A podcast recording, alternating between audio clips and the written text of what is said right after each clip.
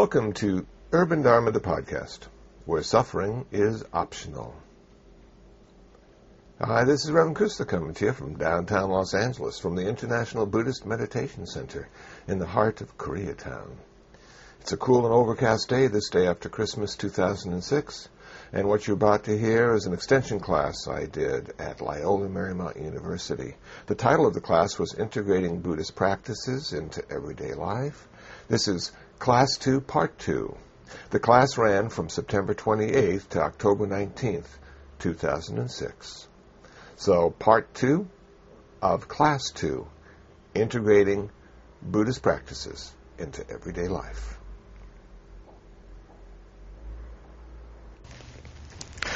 Okay, so what we're going to practice is loving kindness meditation. And, and you can actually add and subtract. It's, you don't, this, this is not in stone. In fact, this is something I came up with, and I changed a few words because I didn't like some of the words. One of the words I didn't like was success. May you be successful. I didn't like that word because success for me is on the outside. And the word I chose instead was fulfillment. And I think fulfillment's on the inside. So I don't really want everybody to be successful, but I do want everybody to be fulfilled. And the idea of success is arbitrary anyway. Um, I also started to add, um, may my parents, may my brothers and sisters, friends and relatives. I added partners. May my parents and, and may parents, may my parents, partners, brothers and sisters, friends and relatives, people I don't know, and people I don't like. May they too be happy, peaceful, and free from suffering. So, you can add, I mean, you know, Ram Dass has a great story about Caspar Weinberger, who was uh, uh, Secretary of Defense, if I'm not mistaken. And, and he hated Caspar Weinberger. And he realized he wasn't going to be able to do his spiritual practice with that much hate. So he got a little picture of Caspar Weinberger and put it on his altar. So every day he'd say, he'd say a little prayer for God, and he'd say a little prayer for Caspar. And he tried to love him. Who was that? I'm sorry. I think he was the defense minister. But I mean, who? That was Ram Dass. You know who Ram Oh, is? Sure, sure, sure. Yeah, okay. Just- Does everybody know who Ram Dass is? Okay, let me explain. Ram Dass, uh, birth name was Richard Alpert. Uh, he and Timothy Leary did LSD research at uh, Harvard University. Was it Harvard? Think it was. They were later fired because of their LSD research.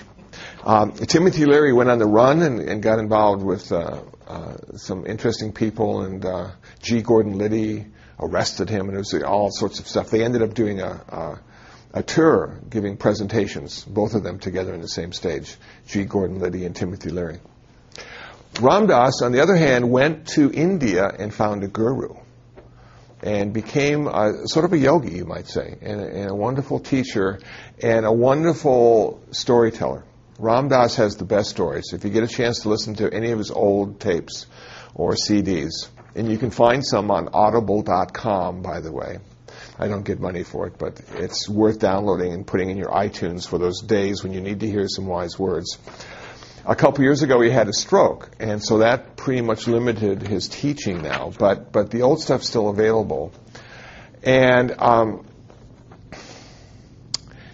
he's just got such a great sense of humor. And so I, I, I refer to him a lot. And one of the stories he tells is about Caspar Weinberger. And, uh, and I sort of like that because I, you know, I, I'm getting to the point where I need to put Rumsfeld on my altar. And just, you know, I love you, I love you. I accept you just the way you are. This loving kindness meditation will allow us to come to a place of acceptance with all the people we love, like, and don't like. But I also added all the people I don't know. Now, how many people don't you know? Most of them. And so we want to love them too. We want to be kind to them as well. So uh, let me go through the loving kindness meditation the way I do it now. You can use this as a reference, create your own, or just use this, or use what I use. Um, my uh, technique is I say this before I start meditating, and then I say it after I finish meditating. I, it's really uploading some important information. And you can't say it enough. And it's important if you start a practice to say it every day. It will change the way you relate to people around you. Now, you may not change the person you hate, but you'll change the hate for the person. And now you'll come in contact with that person that you really dislike, and they'll sense there's something different about you. They may respond to you in a more positive way because you're every day saying, I love you, I love you. and now you're in their presence, and your love is showing. Your kindness is showing. Whereas before you hated this person, and that shows as well. They'll be suspicious. They might think you're after something, you know. But but that's their stuff, right? Our job is just to love them, and they can do with that love whatever they like. Now, when you start to love people and you start to accept them the way they are, does that mean you just do anything they want you to do? And I would say absolutely not. There was a high school student who asked me that question. Well, if I try to love everybody and somebody wants me to, you know, do something terrible because I love them, sh- should I do it because I love them? Because I want to accept them? I said, no, no, no. But when you say no, do it in a kind way. So if you love somebody, you're always kind to them, whether you do what they want you to do or whether you don't do what they want you to do. You're always kind to them. And can you say no in a kind way? Only if you love them. Because if you hate them and you're going to say no, it's going to come through as anger. Very interesting. Yeah. But we don't lose our boundaries. We don't lose our boundaries. We need to stay on course and we need to have the idea in our mind what is skillful, what is unskillful, what creates suffering, suffering, what reduces suffering. So if, if you can, just sort of put your feet on the ground and sort of your back straight. These chairs are pretty good for back straight. And, and just, you can close your eyes or keep them open and, and listen to the words I'm going to say. And let me get my bell. That's a nice touch. And and I'll say it a couple times. I'll, I'll, just go through this a couple times so you get the sort of the pace, the cadence. But again, you need to make it your own, and it really helps if you're alone when you're meditating to say this out loud, so you can hear yourself saying it. It really makes a bigger difference. And I'm going to just say it the way I normally say it, so it may be a little different than what's written down.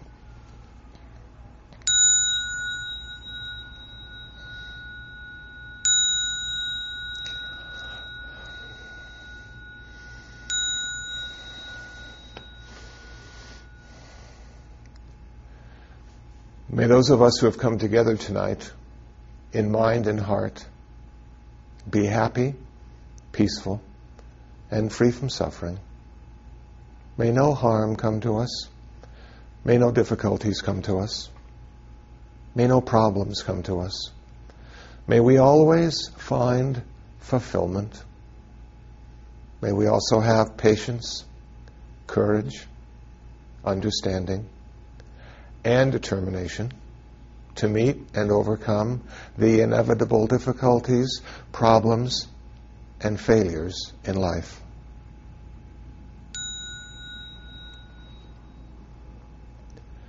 May our teachers and all teachers of the truth be happy, peaceful, and free from suffering. May no harm come to them. May no difficulties come to them. May no problems come to them. May they always find fulfillment. May they also have patience, courage, understanding, and determination to meet and overcome the inevitable difficulties, problems, and failures in life.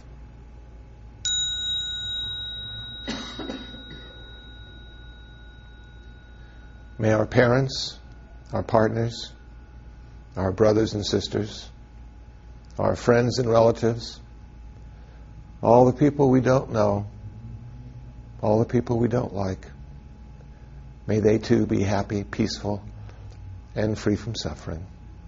May no harm come to them. May no difficulties come to them. May no problems come to them. May they always find fulfillment.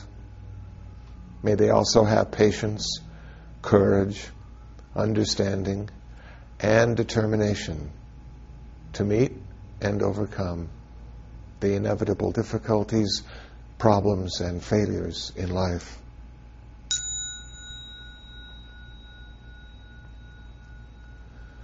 From the highest realm of existence to the lowest, may all beings arisen in any of these realms, with form and without, with perception and without, with consciousness and without. May they too be happy, peaceful, and free from suffering. May no harm come to them. May no difficulties come to them. May no problems come to them. May they always find fulfillment. May they also have patience, courage, understanding, and determination to meet and overcome the inevitable difficulties, problems, and failures in life.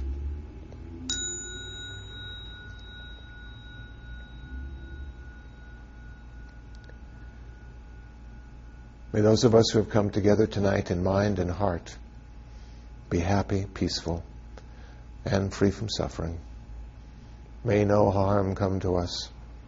May no difficulties come to us. May no problems come to us. May we always find fulfillment. May we also have patience, courage, understanding, and determination to meet and overcome the inevitable difficulties, problems, and failures in life.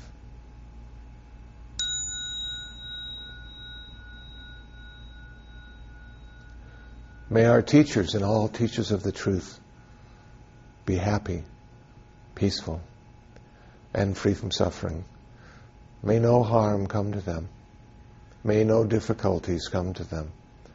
May no problems come to them. May they always find fulfillment. May they also have patience, courage, understanding, and determination to meet and overcome the inevitable difficulties, problems, and failures in life.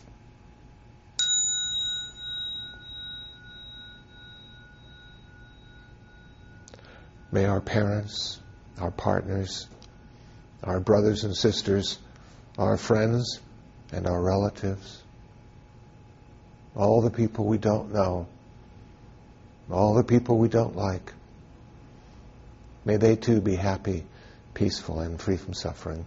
May no harm come to them. May no difficulties come to them. May no problems come to them. May they always find fulfillment. May they also have patience, courage, understanding, and determination to meet and overcome the inevitable difficulties, problems, and failures in life.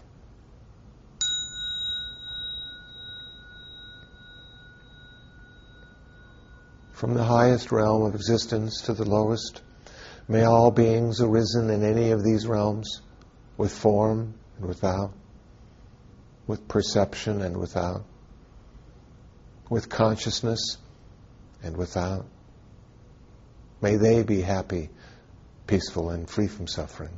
May no harm come to them. May no difficulties come to them. May no problems come to them. May they always find fulfillment. May they also have patience, courage, understanding, and determination to meet and overcome the inevitable difficulties, problems, and failures in life.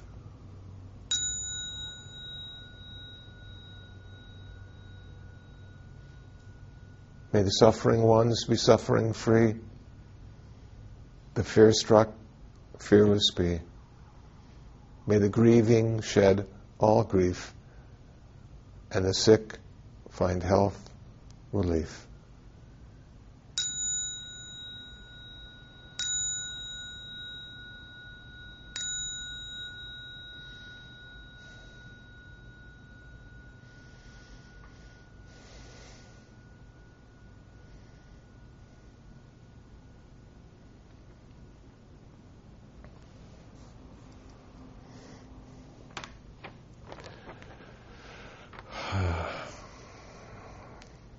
Okay. Now, what we were doing is we were uploading information. We were just, uh, it's important if you can and have the time to memorize this. And you can take it with you anywhere you go then. Can you imagine sitting in the airport, which I'll be doing at the end of this month, with nothing to do? And then just saying, well, I'm going to do loving kindness meditation. And you just start doing this. And you close your eyes and you go into that very peaceful place. And then somebody disturbs you and asks you a question. And you look up and you're so kind and loving. Oh, it's, it's right over there. You can't miss it. And then, ah. what a wonderful gift that would be to bring to the airport, you know? Kindness. So this is something I've been doing for years, and it just really does make a difference. Does, does anybody feel differently after listening to this? Your voice changed. Yeah. I thought that was very interesting. Yeah. Yeah, it does change. Yeah. Yeah. Yours might too. Yeah. Do we, should we use a bell?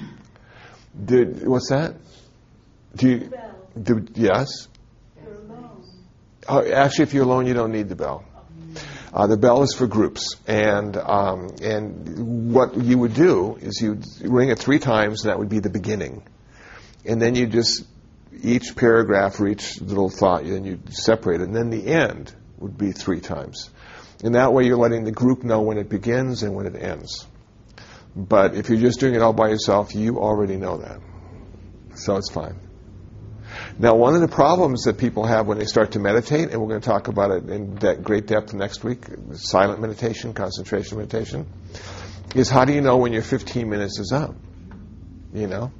And I, I know if I'm leading the meditation, I've got a big clock right in front of me on the floor. So every so often my eyes have to open and I have to check the time because I don't want. I mean, if I forget and get into my meditation practice, I might go overtime and then people will be very angry with me because they don't want to go overtime. They just want to do the time that's uh, allotted. So w- what I did in, in the beginning was I went to Radio Shack and bought a timer. And I, I, and I made sure the alarm wasn't very loud because I didn't want to get a heart attack when the thing went off. But they have some really nice alarms that are, are relatively soft and gentle. And you simply set the timer for like 15, 20 minutes. Some wristwatches have that same function too. You can be a timer or a stopwatch. And, and then you just simply close your eyes and go into your object of meditation. And then when the timer goes off, you wake up. Or you not wake up, but you stop meditating. It, there comes a point in your meditation practice where you're sitting down and you say, I'm going to sit for 15 minutes, and you actually sit for 15 minutes without the aid of a clock or a timer. Your internal stuff has been conditioned now, and it's fascinating. It's, I guess it's one of the first psychic powers you get. You know when 15 minutes is up.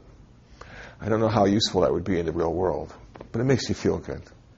So there are sort of this, we have to set our mind uh, at peace, and ritual seems to do that.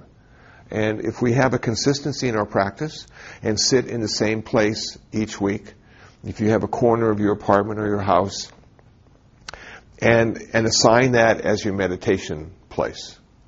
And don't meditate any other place than that. What you start to do is create an energy in that space. Now, the Zendo where I meditate, people have been meditating there since 1970. And the stuff is in the walls. You can actually feel it.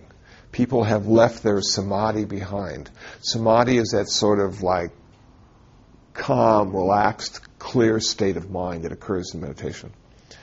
And so people do leave energy behind. And you can do that in your own house or apartment. Pick a spot and always sit in the same spot. And try to pick a time and discipline yourself to sit at the same time. Now, if you normally get up at like 7 in the morning because you work and school obligations, maybe you could get up at 6.30 and have that first half hour as your time. in, in the beginning, it's quite a challenge because uh, for me, I would think, well, I, gosh, I could be sleeping this extra half hour. And wouldn't sleep be more important than getting up and sitting quietly? well, as it turns out, getting up and sitting quietly turns out to be more important than sleep. And, and you can get just as rested in those 20 minutes of meditation as you would getting that last half hour of sleep in the morning. So it's better to do it in the morning than later in the day. It's actually better to do it in the morning and the evening before you go to sleep. I thought of it as being bookends on my day. I'd get up in the morning, I'd have that those 15, 20 minutes, and that would sort of set me up for the rest of the day. And then after the day didn't go the way it was supposed to go, those, those 15, 20 minutes before I went to sleep allowed me to have good dreams. Very cool.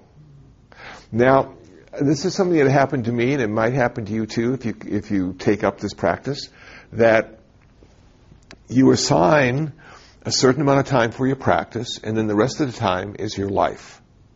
So say you do a half hour in the morning and a half hour in the evening. So now you have one hour of practice and 23 hours of life. And that goes along for a while, and then you get sort of good at meditating and practicing, and you decide to do your first retreat. Maybe a weekend retreat, a Friday, Saturday, and Sunday afternoon. And you go, and now you'll be practicing all the time for a whole weekend.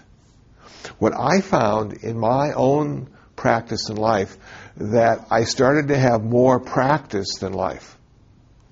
That it the the line of demarcation started to blur and and eventually I had no life at all. I only had practice. Now that sounds sort of depressing and disappointing, but it really isn't. It means that when you leave the house, you're practicing. And when you get to work, you're practicing. And when you're going on the freeway, you're practicing. That becomes your practice. And eventually, that practice actually turns into performance.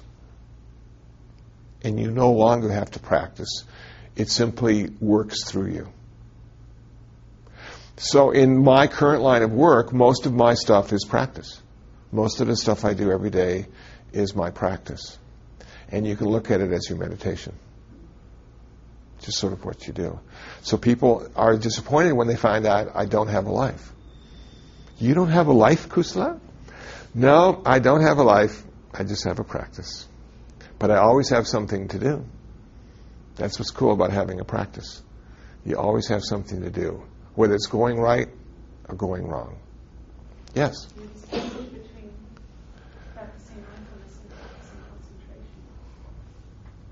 You distinguish between practicing mindfulness and practicing concentration. Yes, there's a very big difference between concentration and mindfulness. Um, mindfulness requires momentary concentration. And, and the concentration techniques that we'll be talking about next week require you to have sustained concentration, going deeper and deeper into one pointedness. When you're going through your day and you don't have a Yes, when I'm going through the day and don't have a life, uh, I'm m- more mindful than concentrated. And and so and and it's simply uh, literally mind being full of what you're doing right now. And those are such wonderful moments. When I work on my motorcycle and change the oil, you know, I just sort of like change the oil. And it could be 20, 30 minutes, and I'm tightening this and adjusting that. And, oh, it's a great, great feeling uh, because you're so connected to the process. You're not detached from it, and you're not fixing your motorcycle. You and the motorcycle are sort of like together, become one. When you're sitting doing your meditation in the morning, you can choose either mindfulness or concentration meditation. Yes, And then are you, do you choose also to either open your eyes or close your eyes or focus on something? yes. Well, I'm going to go into detail next week, but uh, uh, actually, uh, I find it better to close my eyes. Unless you're reading. And, uh, unless you're learning that, but once you get it memorized, then you can close your eyes. The problem with keeping your eyes open is you get distracted. And if you're sitting with a large group of people, there's always somebody moving and adjusting and scratching, and and then you st- you know. Uh, so mindfulness? mindfulness is a, a bit different, and uh, I'm conf- yeah, I'm getting confused with this mindfulness and Okay, there's there's two kinds of meditation. There's uh, concentration, 40, four zero different kinds of things you can concentrate on. Okay. Mindfulness, four things: mindfulness of the mind, mindfulness of mental objects, mindfulness of sensations, and mindfulness of the body. And um, so the, the techniques are radically different, but we'll go into that. And uh, mo- I, I did mindfulness for a while, but I, with me in my personality, I kept getting agitated. And because I have a certain amount of clarity anyway, and it just added to my clarity, and I really saw how screwed up the world was, and I wasn't very happy. And so I went back to concentration and got some of that bliss and rapture going and was able to, you know, come to a place of acceptance with this world. So some people are too laid back, have don't have much clarity at all, and need a good dose of mindfulness. Some people have too much clarity and need to have a buffer, need to have sort of a uh, a little wall around them so that the information comes in and sort of gets caught in that, and then it comes through in a slower pace, and you're able to assimilate it and make sense of it. And that was me. And so I, I to this day continue to do concentration and don't do mindfulness because it allows me to um, still have enough clarity but have acceptance. And that's what I need more. And you can be saying the same meditation in both mind. Yes. The words you're saying. And f- uh, the words, yes, this is this is something else. Complete. This is something else. And actually, both mindfulness and concentration start at the same place. But there comes a fork in the road where you have to decide: mindfulness, concentration, mindfulness, concentration. What is transcendental? What is Transcendental meditation? transcendental meditation, like TM? Um, it's uh, generally speaking mantra recitation. They they sell you a mantra, and then that's your own personal mantra that you use, and you go into great states of bliss and rapture and concentration. What mantras do is they cut your discursive thoughts into many pieces. You really never get a chance to cluster all those thoughts into big daydreams because the mantra is like a sharp knife. It just keeps cutting. Coca Cola, Coca Cola, Coca Cola, Coca Cola. And all those thoughts just sort of fall into pieces. So mantra, mantra meditation works well for people that have a lot of discursive thought. It stops the train, derails the train, doesn't give it a chance to cluster. Good thing. Why do they call it transcendental? I suppose you transcend your small self and find the big self. But you can do that without. Yes, you can. You can do that without meditation too. A walk in the Santa Monica Mountains can oftentimes transcend you. Yeah, it's good. Well, it's drawing time, but you know what I want to do? I wa- wanted to share one of my meditation techniques with you, uh, and it's uh, playing the harmonica. You know, one of the things I found about the harmonica, it really is like a meditation. And uh, and it took me years of practice to have it turn into any kind of performance. But I realize if I if I play it well, it plays itself. And the breathing technique that I realized in my harmonica playing, I also transplanted into my meditation practice for a couple years, and that's diaphragmic breathing, which allows you to really get into some bliss and rapture states. Uh, not useful though. I mean, that's you know those things are so easy to get attached to. So um, I usually bring this to the high schools because the the the, the kids like uh, the blues. And um, I was thinking just the other day. I mean, what other kind of music would a Buddhist play than the blues? You know. so it works. out. Right. You a, you have a whole thing on that. I do. Yeah, I do. So here we go. This is a little spontaneous blues.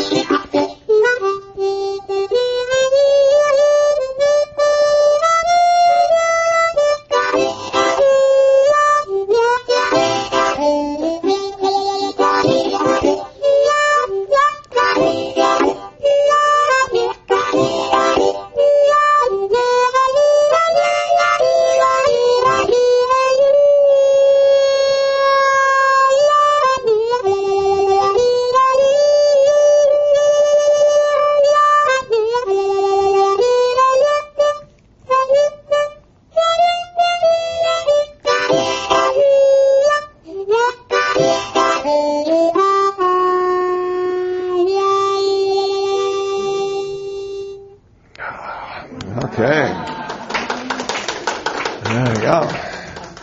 Doesn't that make you feel good to hear that? Yeah, that.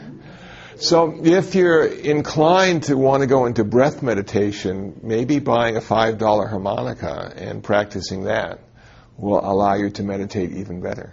I'm not advocating that, but but that's what I sort of did, and that really helped my meditation practice. But I, I imagine any wind instrument would do the same thing, you know. Those are so handy. Very portable, you know, and people are sort of amazed at how many different sounds it can make. Yeah. What seems, Huh? is that like a standard size harmonica? This is a standard sized diatonic harmonica. It is small, yeah. Yeah. They, they have the chromatic harmonicas, which are big and play all the notes, but this only plays in one key. This plays in the key of C. Unless, unless you play blues style, which I was doing, and that plays in the key of F then on a C harmonica. It's called cross harp. So it's a technique that the old blues guys figured out, and, uh, and it turned into a whole musical form. And the first time I heard it was back in the 80s. I heard it live, heard it live, never heard the blues live before.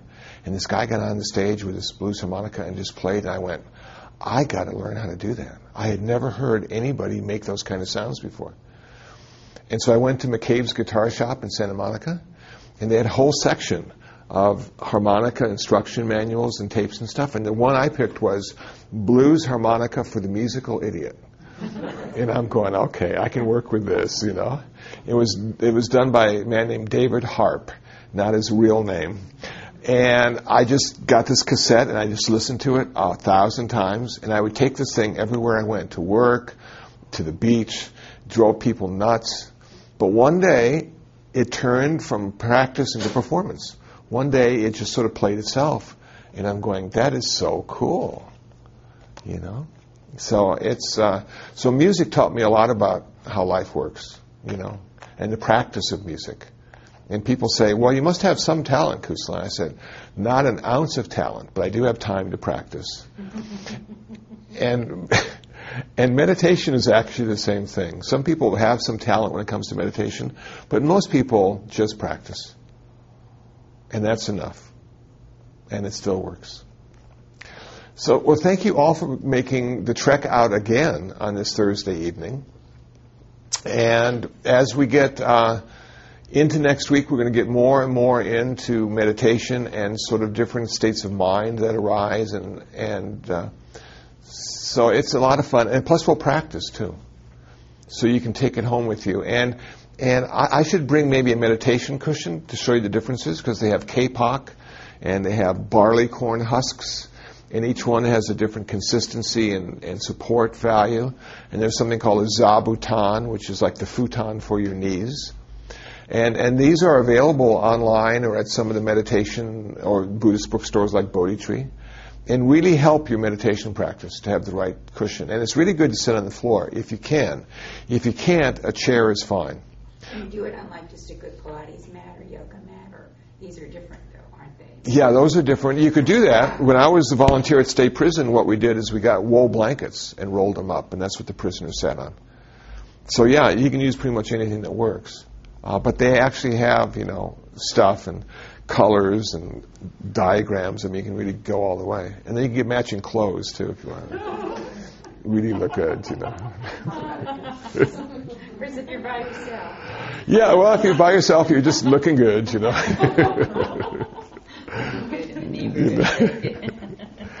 so, thank you very much. Thank you. Okay.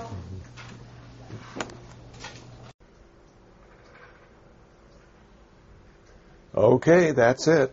That was Class 2, Part 2 of an extension class I taught at Loyola Marymount University titled Integrating Buddhist Practices into Everyday Life. Hope you found it interesting. Hope you found it useful. If you'd like to listen to more podcasts and interviews I've done with a variety of folks, please visit dharmatalks.info. That's dharmatalks.info. If you'd like to download some free ebooks and a 2007 Buddhist calendar, please visit buddhabooks.info. That's buddhabooks.info. If you'd like to email me, my email address is kusala at urbandharma.org. That's kusala at urbandharma.org. Coming up in January, January 11th to February 8th, 2007, I'll be teaching another extension class at Loyola Marymount University on Thursdays from 7:30 until 9:30. The title of the class will be The Buddhist Eightfold Path: A Way to Happiness. If you live in the LA area and might be interested in taking the class, please visit urbandharma.org and scroll to the bottom of the page for more information. Well, that's it. That's the end of this podcast. I'll be posting the next one soon. Uh, so until the next one, be happy, be peaceful, and most of all, be free from suffering.